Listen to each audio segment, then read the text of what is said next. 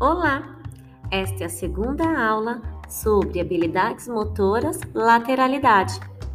A aula passada, vocês receberam uma trilha de aprendizagem onde tinha um vídeo que vocês deveriam realizar atividade proposta prática, gravar ou tirar foto e postar o seu vídeo ou a sua foto. A aula de hoje, ela é teórica e você deverá indicar quais exercícios, quais atividades relacionadas a alguns esportes que nós podemos trabalhar o lado direito e o lado esquerdo.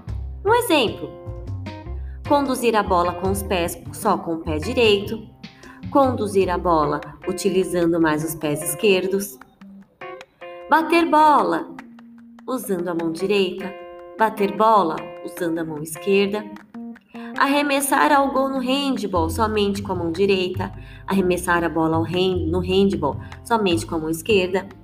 Estes são exemplos de exercícios e de atividades relacionados a alguns esportes e que nós podemos trabalhar o lado direito e o lado esquerdo.